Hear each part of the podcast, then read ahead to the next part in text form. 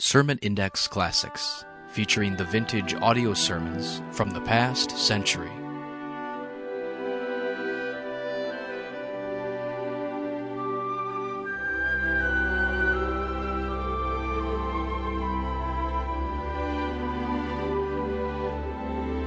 Welcome again to Sermon Index, and today's program featuring some of the best sermons preached in the last century.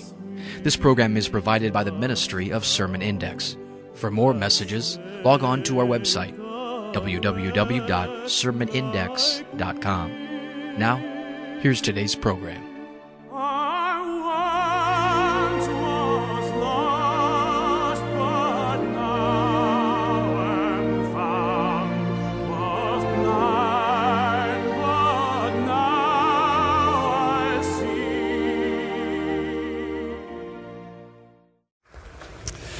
Praise God.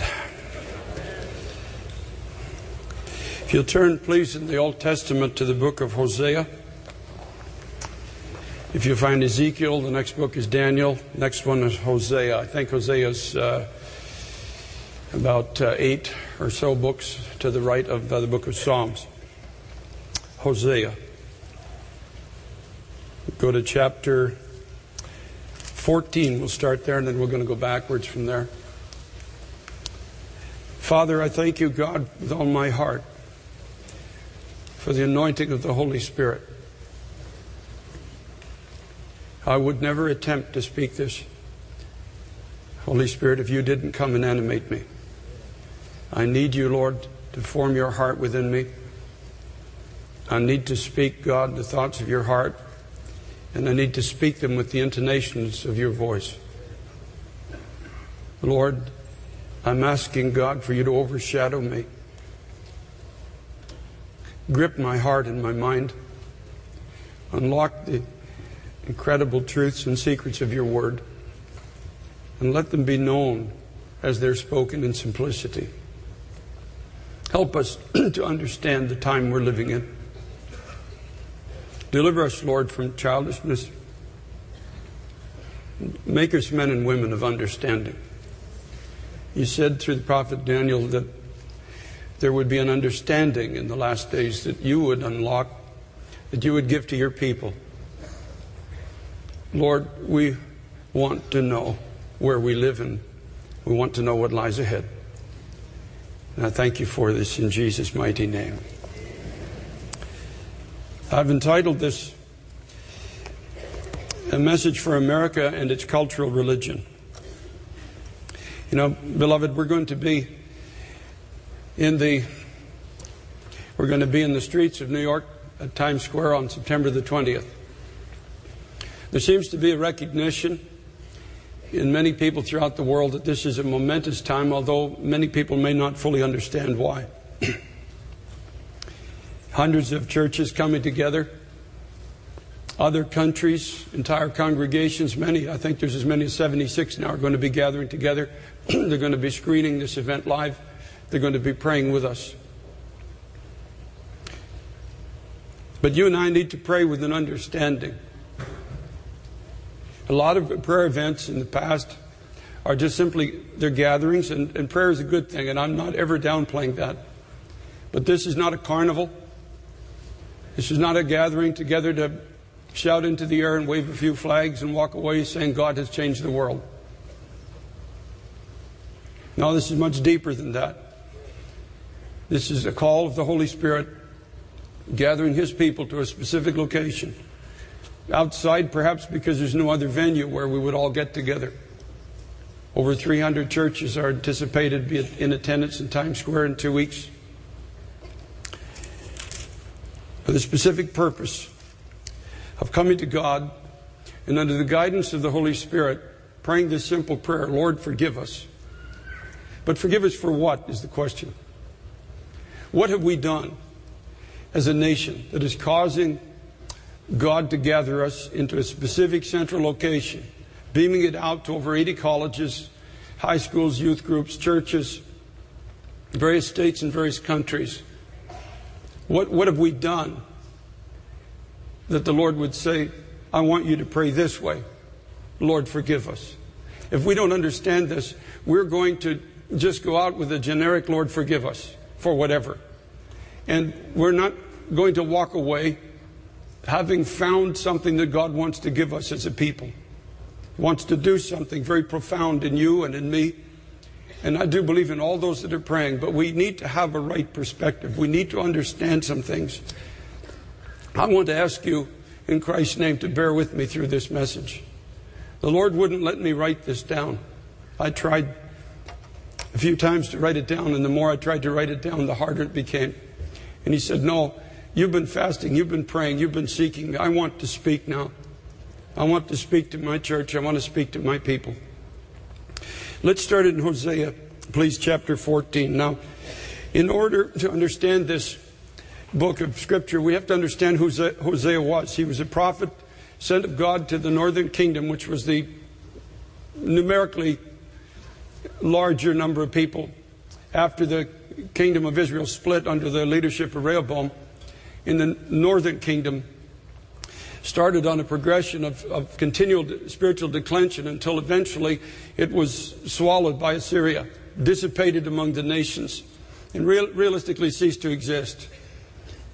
And Hosea is a man who's, he had a wife that was not faithful. And because of this, he understood the heart of God.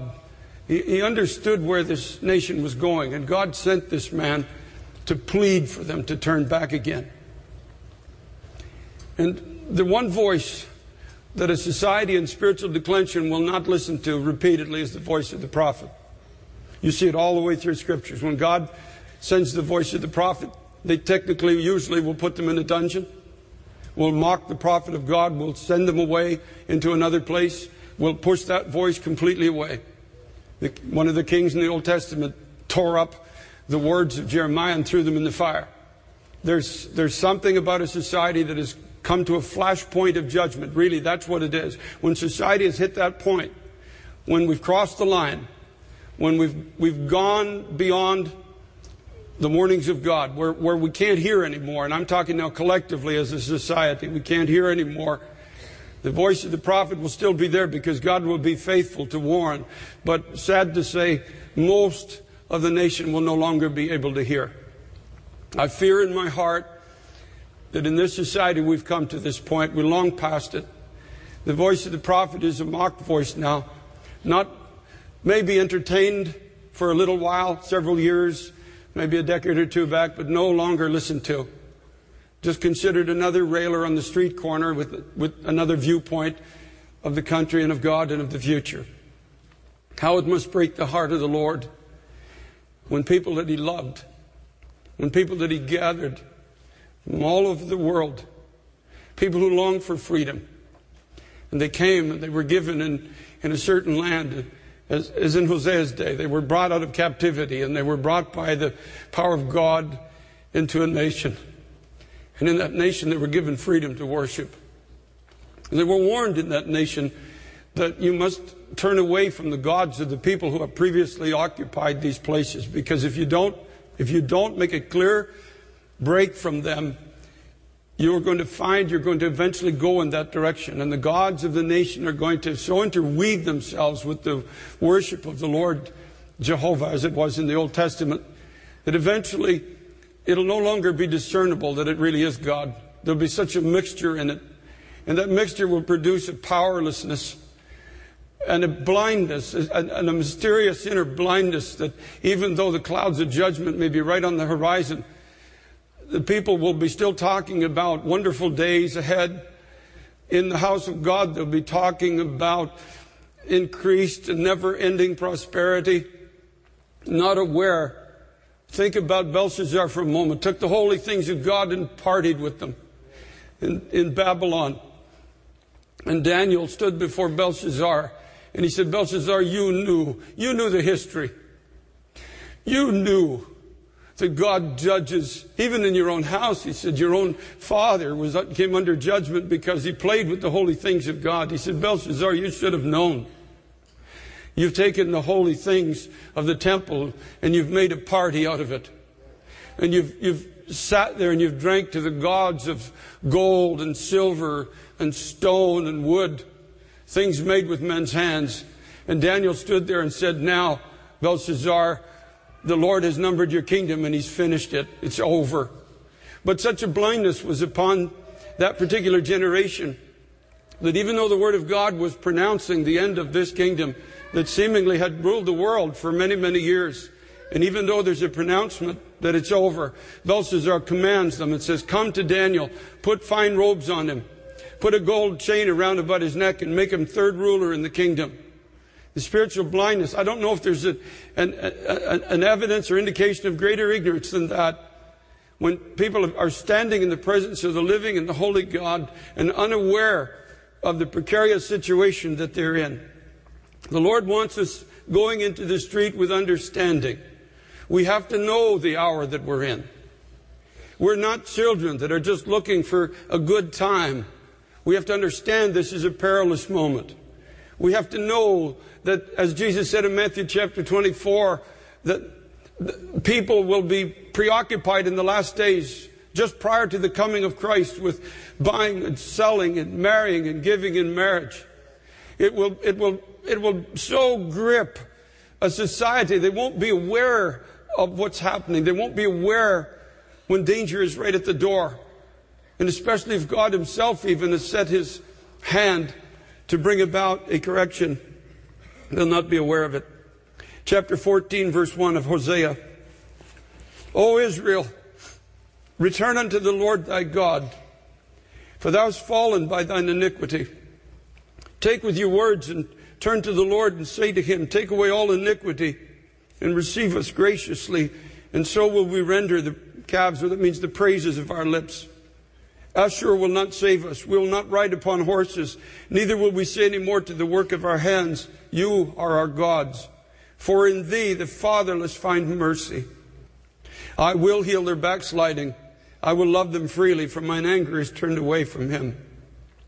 I will be as the dew unto Israel. He shall grow as the lily, and cast forth his roots as Lebanon.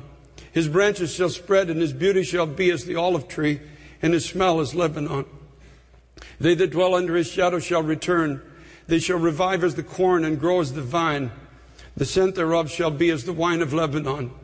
Ephraim shall say, what have I to do any more with idols? I've heard him and observed him.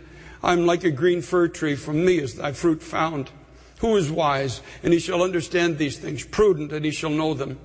For the ways of the Lord are right, and the just shall walk in them. But the transgressors shall fall therein. In other words, Hosea is saying there'll be a very clear word. There'll be a very clear revelation of God. And those that are just, those that God can speak to, those that can approach unto the Lord and say, God, I'm not here to have you fit into my agenda. I'm not here to use you as a vehicle to become what is in my heart to be. But God, I'm here for the sole purpose of yielding my life to you and to say, God, forgive me for everything I've embraced, for everywhere I go, for everything I do that is not representing you among men in this generation. I yield to you, Lord. I yield to your purposes. And Scripture tells us very clearly that those who choose to walk this way will return. They will revive. They will grow. There will be a sweet savor of Christ flowing through them in these last hours of time. They will cast away their idols. They will come to Christ, and they will find him to be a green tree abounding in fruit. The glory of the Lord will be the portion of his people in this last hour of time. I know it with all my heart. I know it as surely as I stand here. The glory of the Lord. And it will not be circumstance dependent. It won't really matter if 1,000 are falling at this side and 10,000 on that side. It won't really matter if the trumpet is blowing and all kinds of alarms are being raised in the nation. No, God will have a people. Their eyes will be fixed on the ways and the works of God. Their hearts will be gripped by the passion and the power of God. Their steps will be ordered in the work of God. Their hands will be about the tenderness of God. Their voices will be directing those that are terrified to where the power and the provision of God is found. Oh yes, my friend, God will have a people in the earth. Praise be to God, praise be to God, praise be to God. He will have a people in the earth. We ought not to be afraid to say, Lord, help us. Cause us to return to you. Forgive us, Lord, where we've failed you. Forgive us, God, for where in our hearts we have embraced the ways of a fallen society. God Almighty, forgive us. I'm going to be among the chiefest of those there crying out to the Lord, say, God, forgive me. Lord, for the things I see, for the things I don't see, for what I know, for what I don't know. I am part of the Church of Jesus Christ. I'm part of this testimony that you wanted established in the earth in this generation. And God Almighty, I'm asking you to get out of my heart everything, Lord, that has stood in the way of your life. Everything, God, that hinders the expression of your heart through this human vessel to this generation. Everything, God, that renders the testimony of your resurrection powerless coming out of this human vessel. God, please, Lord, take these things out of my life. God, give me the courage of Daniel to open my window and face, Lord, face, God, the failings of your people. And face, God, what we've done. And face who we've become. And unashamedly turn to you, Lord, and say, God, I'm coming to you today because you're a God of mercy. Lord, when you established the temple, you wrote a song about yourself. And that song said, praise the Lord, for he is good and his mercy endures forever. So, Lord, I'm coming to your mercy today. I'm coming, God, believing, Lord, that you are the God who can restore. You're the God who can heal. Lord, you're the God who will have a testimony in spite of what happens to the nations. Now go to chapter 13, please. Hosea is speaking about what happened to the testimony of Israel. Why was God going to judge his own people?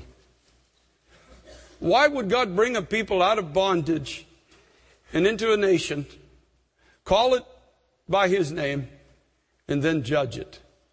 And literally let it be overwhelmed by its enemies, intermingled and dispersed among the peoples of the world. What could be the reason why this kind of a thing could happen to God's own house and his own people? When Ephraim, that's Israel, that's another chapter 13, verse 1. When Ephraim spoke trembling, he exalted himself in Israel, but when he offended in Baal, he died.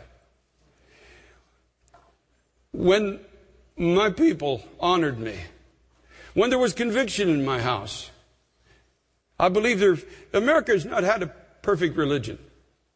All you have to do is look back in history 100 years and you can see the glaring inconsistencies. But there has been an underlying seeking of God. There have been times in society where there have been great moves of God, when people could be confronted, when they could be turned back, when the voice of God could be lifted in his house and there was a trembling. There was an awe. There was a reverence of God. There was a sense of God's holiness. Men had enough sense to know that God's ways were right and men's ways were wrong. And there was a time in this country when I'm sure you would walk in the house of the Lord, and if you were living in willful sin, you would tremble. You would tremble. Preachers preach. Now, they may not have always had it right. They may have been a little heavy on the legal side, or they may have focused a little too much on certain things, but there was a trembling. There was a time in this country when you walked in the house of God and you knew if you were living in sin, you were going to be confronted. There was a time when sinners were not comfortable in the presence of God. There was a trembling. There was a word. There was a time when old-fashioned preachers left the plow. They didn't have much education, but they went in the prayer closet and God touched them, and they stood in pulpits. And when they stood in pulpits, the glory of God came.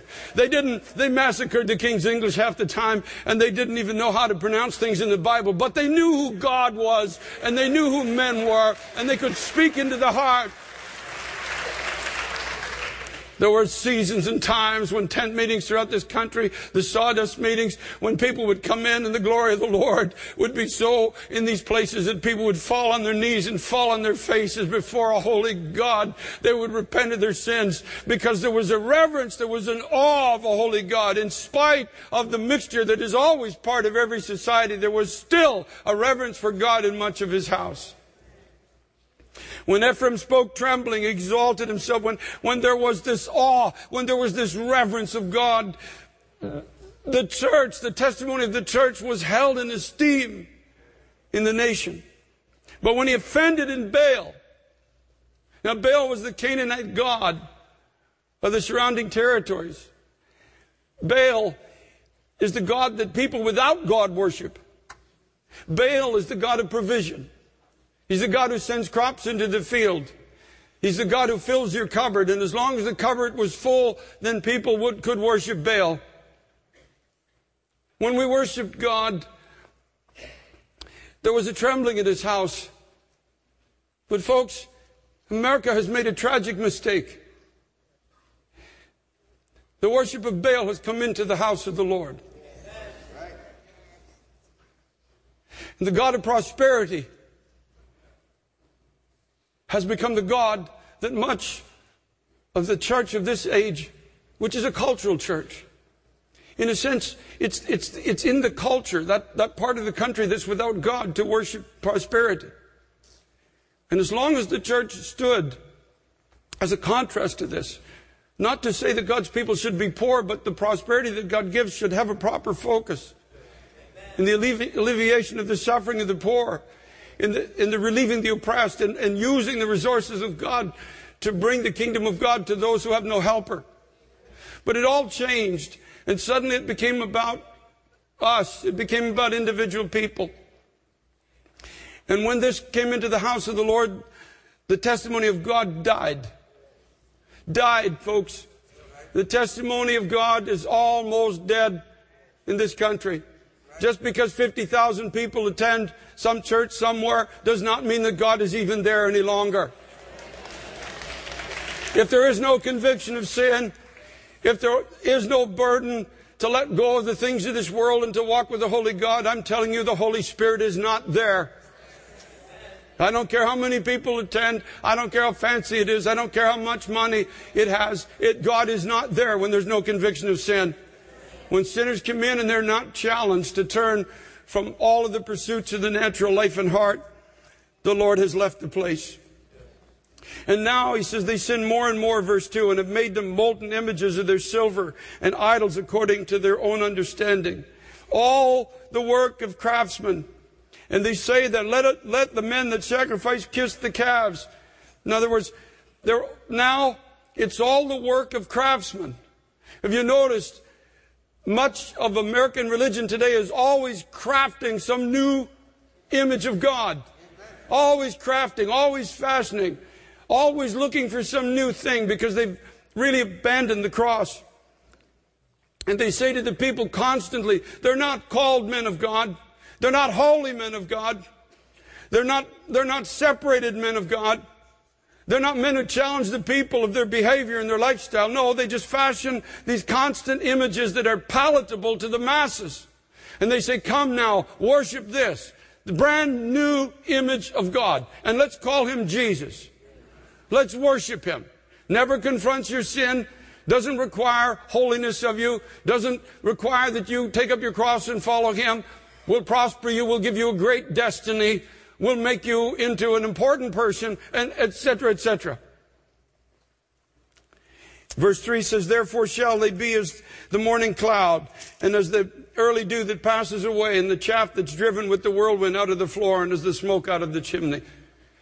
When difficulty comes, and folks, we're heading into some incredibly stormy waters.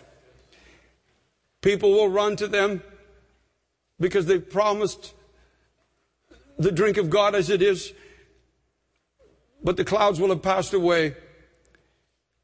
They promise weight or weightiness, but adversity will drive them out of the house of God. They promise the fire of God, but they're just no more than smoke coming out of a chimney, driven by the wind, and will be dissipated. I see much of what calls itself the Church of Jesus Christ in this country will be soon driven to the wind by adversity. Amen. He said in verse 4, yet I'm the Lord your God from the land of Egypt. You shall know no God but me, for there's no Savior beside me. I knew you in the wilderness, in the land of great drought.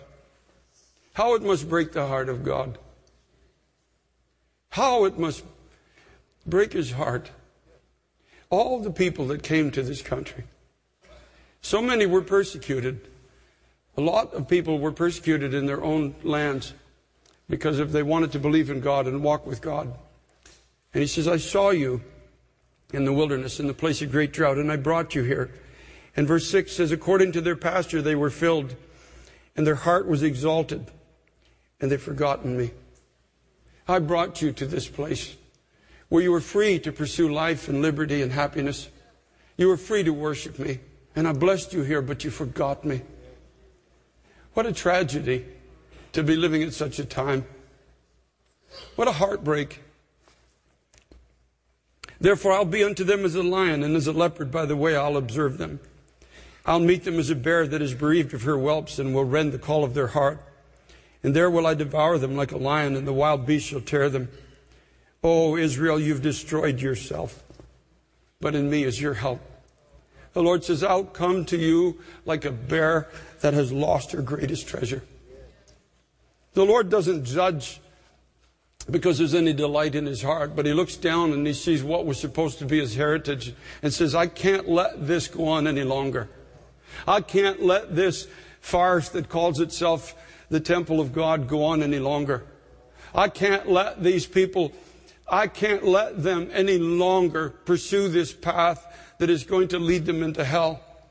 Folks, just a few weeks ago, in a major city in this country, there was a huge meeting of Christian leaders gathered together, and in this, enough to almost fill a stadium.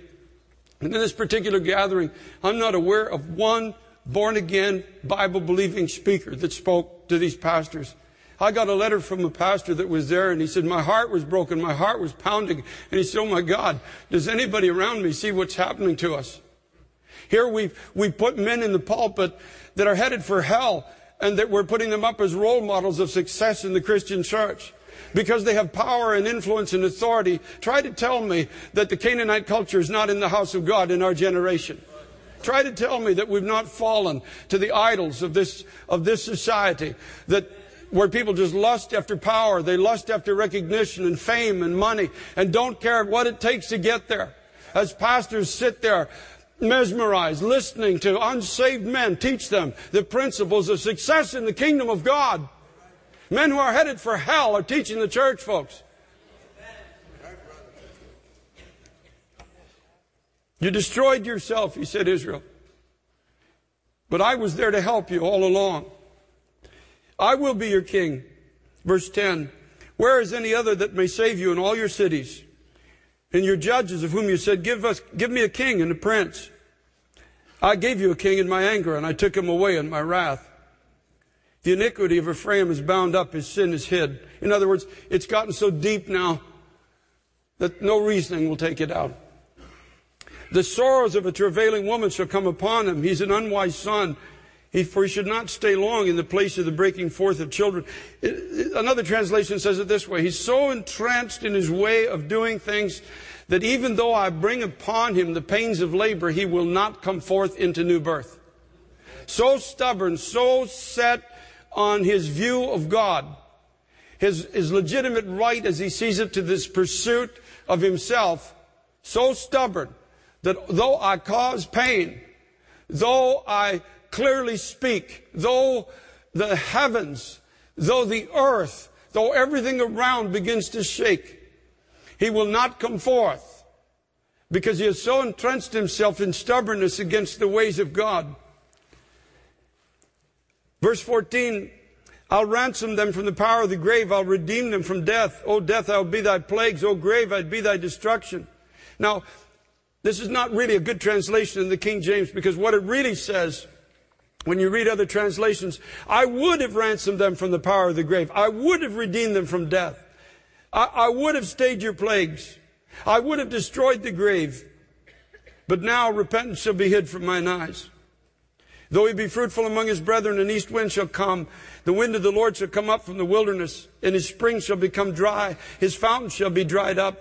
He shall spoil the treasure of all pleasant vessels. Samaria shall become desolate, for she has rebelled against her God. And they shall fall by the sword, and their infants shall be dashed in pieces, and their women with child shall be ripped up. Unthinkable to the people of that generation. And they'd be sitting there like you're sitting here today saying, who is this man that he dares speak to us this way?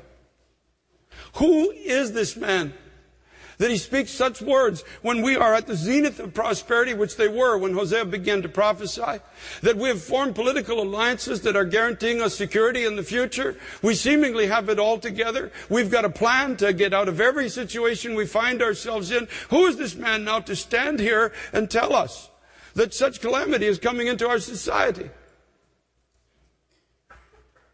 Folks, he said, your children are going to be overcome, and their women with child shall be ripped up. And if that doesn't speak about abortion, amen, and selfishness so gripping a nation that a river of blood now is flowing, don't think for a second God doesn't see this. Amen. Don't try to tell me that women with children are not being ripped up by the thousands now every day. And don't tell me that there's not an accounting for this. There's no delight in the heart of God in judging a place that was precious to his heart. When we stand before the Lord on September the 20th, Hosea said, O Israel, return to the Lord your God, for you've fallen by your iniquity. Take with you words and turn to the Lord and say to him, take away all iniquity. You and I have to stand before the Lord. And folks, it's now not about necessarily saving a nation. Now it's about the church. It's the testimony of the church is at stake now. And that testimony is in a body. It's that testimony is in your life and it's in my life. And you and I have got to stand there. And really, the tenure of the prayer meeting will be set by this congregation. Whether you understand that or not, the tenure of it will be set by this congregation. And you and I have to stand there and say, oh God Almighty, take away all iniquity. We must not stand in smugness. We must not stand thinking we've achieved everything or that we know it all. We don't. We don't. Are the sick being healed when you lay hands on them? Is every devil fleeing now when you open your mouth? Are we not sure to the glory of God as well? Is there not a thing or some things in you and in me that might be hindering the power of God? We've got to go before the Lord and say, God, take away iniquity. Lord, where I've embraced something, where I have a view of myself that's not in line with the kingdom of heaven, where I have pursuits, God, that are bringing weakness, where I've something hidden under my tent that is bringing weakness into the camp of Israel. God Almighty, take away iniquity. Forgive me, Lord. Forgive me, God, because I should be standing. And when I stand, people's knees should be bending. The glory of God should be in my life. And that's you too, not just me, all of us, corporately in this city. The glory of the Lord should be flowing through his church again. Take away iniquity and receive us graciously. God, help me to understand grace. Help me to understand that I can come. Like the prodigal son, I can come. Even if I'm far away, I can come, God. I can come into your presence. I'm invited to your throne. You told me to knock. You told me to seek. You told me to ask. I am invited. I'm here by legitimate right through the blood of Jesus Christ. Oh, God. Take me to that place of grace. Take me to that place where I'm changing into the image and the glory of God is being revealed and released in my soul and through my life. And oh God, there I will praise you. There I will lift up my voice. There, God, in spite of what's going on the left or the right hand of me, oh God, I will give praise to you. The Lord says, I'm looking for this. When I gather my people to pray, I'm looking for this. It's not all about the land, folks. It's about you and it's about me now. It's about the testimony of the church of Jesus Christ. Verse 3 says, Asher will not save us. In other words, no political process, no plans of man. Nothing of this world or this society will save us. We will not ride upon horses. In other words, we're giving up our own plans. We're not going to walk in pride. We're coming humbly before you, God. Neither will we say any more to the work of our hands. You are our God's. For in thee the fatherless find mercy. God, I've needed your mercy. And Lord, as you touch me with mercy, I now understand that I am called in this world to be an ambassador of this mercy to others. I'm called, Lord, to pick up that nobody else wants. I'm called, oh God. I'm called, Father. Remember, the prophet Malachi said, in the last days, God will come through the prophet Elijah, or that anointing, that Elijah type anointing, and turn the hearts of the fathers back to the children again, and the children to their fathers. Lord, I'm not called to live this life for myself. I'm not called to be self-consumed. I'm not called just to seek out some comfortable place in this world and ride out the storm until I get to heaven. I'm called to go to the fatherless. Folks, children should not suffer in this world. It's not right that children suffer. Folks, it isn't right. And you and I have got to do everything in our power to make a difference. I thank God we're now feeding 4,500 children every day as a congregation. But that's only the beginning of what God wants to do. In thee, the fatherless find mercy. Praise be to God, praise be to God, praise be to God. As you and I, the body of Christ, begin to reach out to the oppressed and the afflicted and the addicted and those that have no helper, as we look away from ourselves and begin to look to what the work of God in the earth really is. He says, I'll heal their backsliding. That's God's part. My part is to come and say, God, forgive me. God's part is says, I'll heal their backsliding. I will love them freely, and my anger will be turned away from him. I'll be as the dew to Israel, and he will grow as the lily and cast forth his roots as Lebanon. The Lord says the beauty of Christ will be upon you. Your roots will go down deep, and in spite of whatever storm comes to this nation, you will be able to stand as the trees of righteousness, the planting of the Lord, that he might be glorified. His branches will spread, and his beauty shall be as the olive tree, and his smell as Lebanon. They that dwell under his shadow shall return. They shall revive as the corn and grow as the vine, and the scent thereof shall be as the wine of Lebanon. The Lord says, I'll put the scent of my presence upon you. Praise be to God. Praise be to God. Folks, you understand today it's about the church now. It's about the church now. It's about the testimony of Christ. All else may fail, but the testimony of Christ cannot be shaken. Only that which cannot be shaken, the Scripture says, is going to remain. Ephraim shall say, what have I to do any more with idols? I've heard him. I've observed him. I am like a green fir tree. From me is thy fruit found. No more. No more living apart from God. No more embracing my own homemade concept of God. I'm going to follow the Christ of the Scriptures. I'm going to allow him to speak to my heart, and I'm going to enter into his work in the earth. He says to this bride, I'm like a green fir tree, and from me is thy fruit found. Who is wise, and he shall understand these things, prudent, and he shall know them? For the ways of the Lord are right, and the just shall walk in them. Those who know God are going to make a choice and say, Lord, take away all iniquity. And God, take my life. Make me solid in the knowledge of Christ. And in this last hour of time, use me for your glory. May I be the father that's embracing those that are trying to come home. May I be the voice of encouragement that so many in this generation have never heard.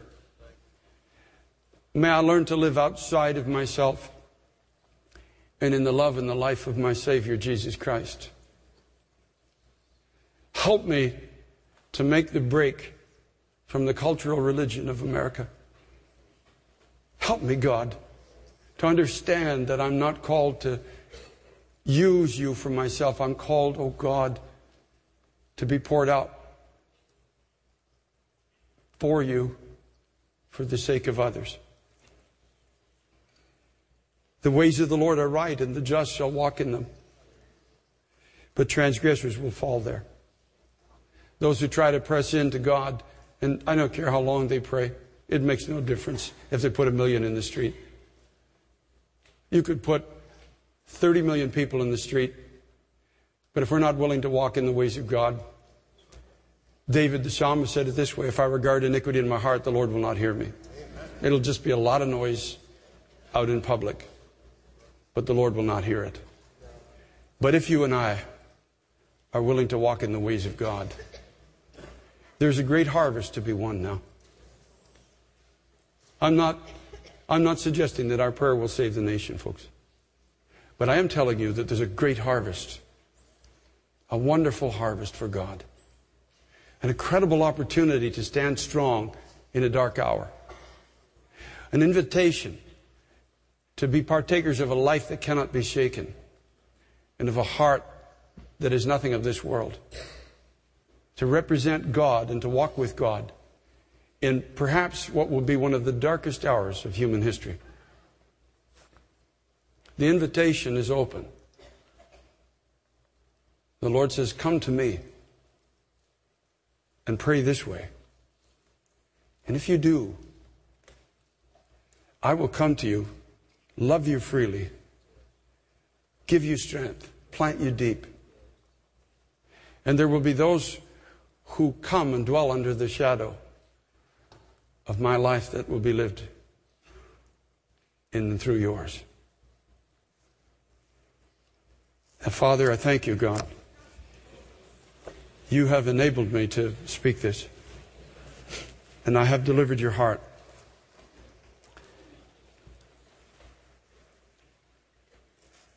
Lord, as a church, and as a pastor in this church, I'm asking you, Father, take away iniquity. In any area of my heart that I have offended you,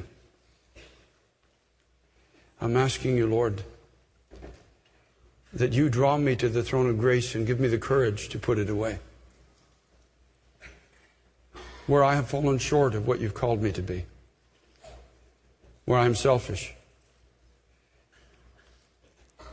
where I have not allowed you to do what you want to do in me, if I've held to something that you want to take away,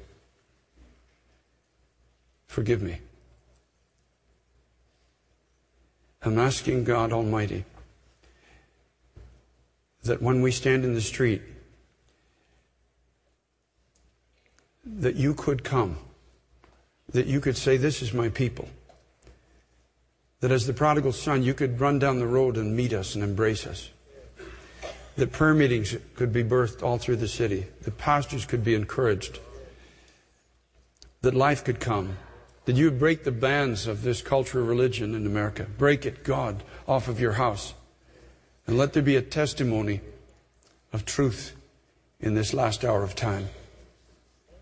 Father, I thank you, God, with all my heart. Lord Jesus Christ, we are prepared now to come before you. We thank you for it in your precious name. We're going to worship for a little while. And as we do, here's my altar call. Please hear me in this. Everyone living in willful sin.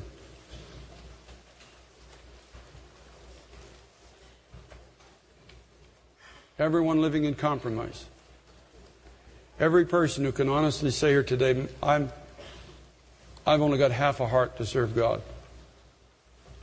I'm willing to entertain the thought of God as long as it fits within my agenda, but I've never entertained going farther than what would make me comfortable. If you are willing to say, oh God, deliver me from this iniquity. Forgive me, Lord. Why should the last day church finish different than the first day? Why should the early church be called to go out public and lay their lives on the line, and we be different in our generation? For those that are just willing, I'm going to the street on September the 20th with a cry in my heart. God Almighty, forgive me. Forgive your people. If you're willing to. See, Second Chronicles 7:14 is not just a fanciful scripture we quote in a prayer meeting. If my people who are called by my name will humble themselves, pray, seek my face, and turn from their wicked ways, then I will hear from heaven, forgive their sin, and heal their land. It starts with you. It starts with me. I will not be in the street with arrogance in my heart. If you're willing to join and be that kind of a person, and come with that kind of prayer, then I invite you to this altar. Everyone who's got racism in their heart, you'd better put it away now. If you don't, that's going to swallow you in the days ahead. You're going to be defenseless against the onslaught of darkness. You've got to put it away. And I know you've got all your list of grievances, but so does God against you. And He put yours away. So now you put your list of grievances away.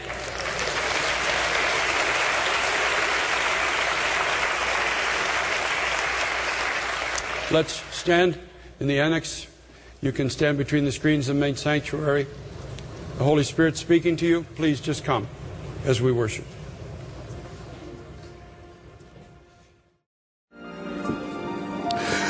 Oh God. Oh God. Oh God. Oh God. Oh God. Oh God. Oh God.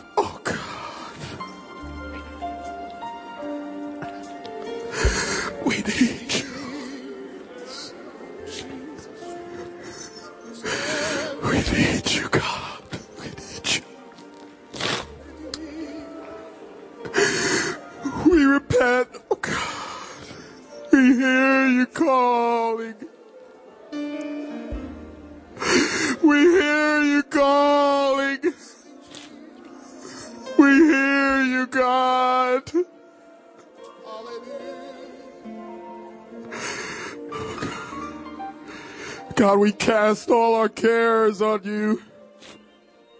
Every concern, oh God, everything that has gripped our hearts, everything that has held us to this point, that has held back your glory from, Lord, our lives from flowing freely through us to this generation, to our families, to our neighbors, to our co-workers. Deliver us from carnality. Deliver us from worldliness. Deliver us from the intoxications of this age. We cry out to you, oh God. We cry out to you. God, we thank you for your mercy. Thank you that your mercies are new every morning. Today we extend, oh God, our hearts, Lord, our faith to you, Lord, and we embrace your invitation, God, to go deeper, to go further, to come up higher. God, thank you that you will finish the work you began in us. God, we're believing you for our families. We're believing you for this generation. We're believing you, Lord, for our neighbors, for our co-workers, for our employers. We're believing you for those that, Lord, travel with us, that commute with us, those that we see every day, oh God. Lord, in the buses, in the subways, on the train platforms, oh God.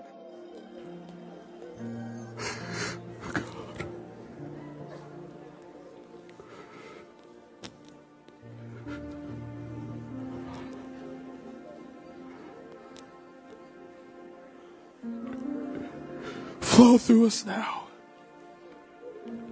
Flow through us.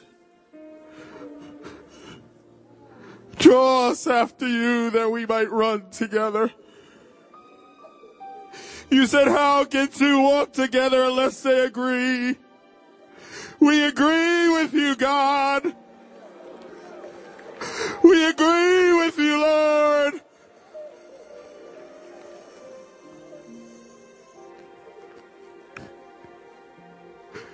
We agree, oh God. Continue to break our hearts, Lord. God, that we would see the devastation around us. That we would willfully give our lives. Lay down our rights. That you might be glorified. Be glorified, oh God. Be glorified in our homes. Be glorified in the lives of our children. Don't let them go to hell, oh God, because of our shortcomings, our failings. God, thank you, Jesus.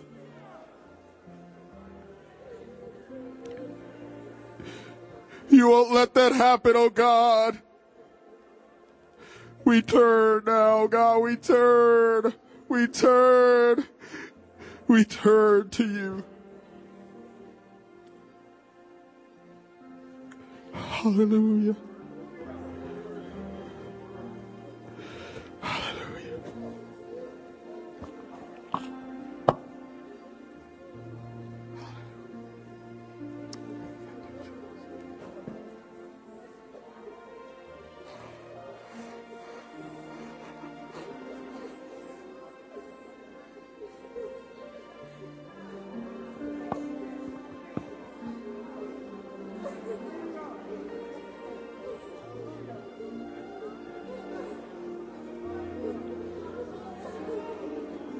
Glorified.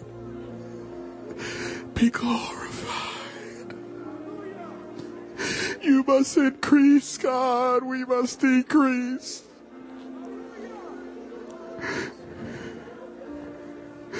You come. Come and glorify your name in us. Come and glorify your name in our marriages, oh God. Glorify your name in our conversations. Let our lives praise you.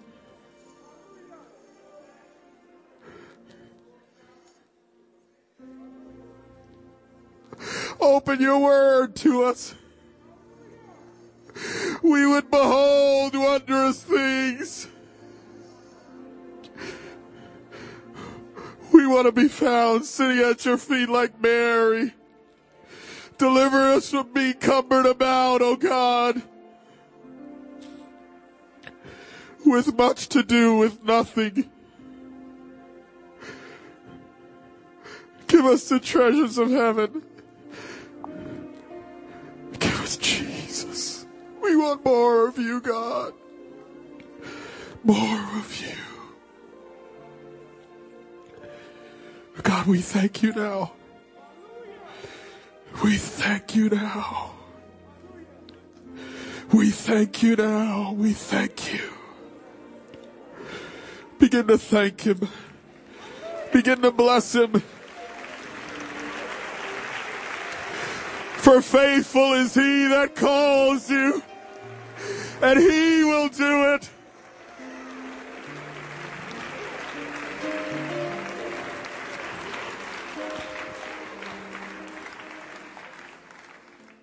Father, thank you, Lord, for comforting us today.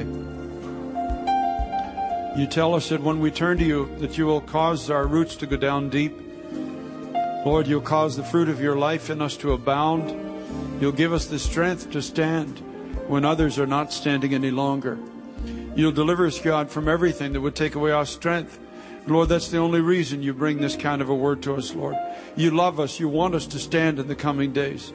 Lord, thank you, God, that you're willing to take us by the hand. You're willing to guide us through, Lord, these storms. And as Paul the Apostle, we will stand and give glory to your name no matter what comes our way, God. We will glorify your name. I thank you for supernatural strength that you give to your church, Lord. Your beloved, your bride, God, those that are yours are supernaturally empowered to stand in the midst of any darkened day.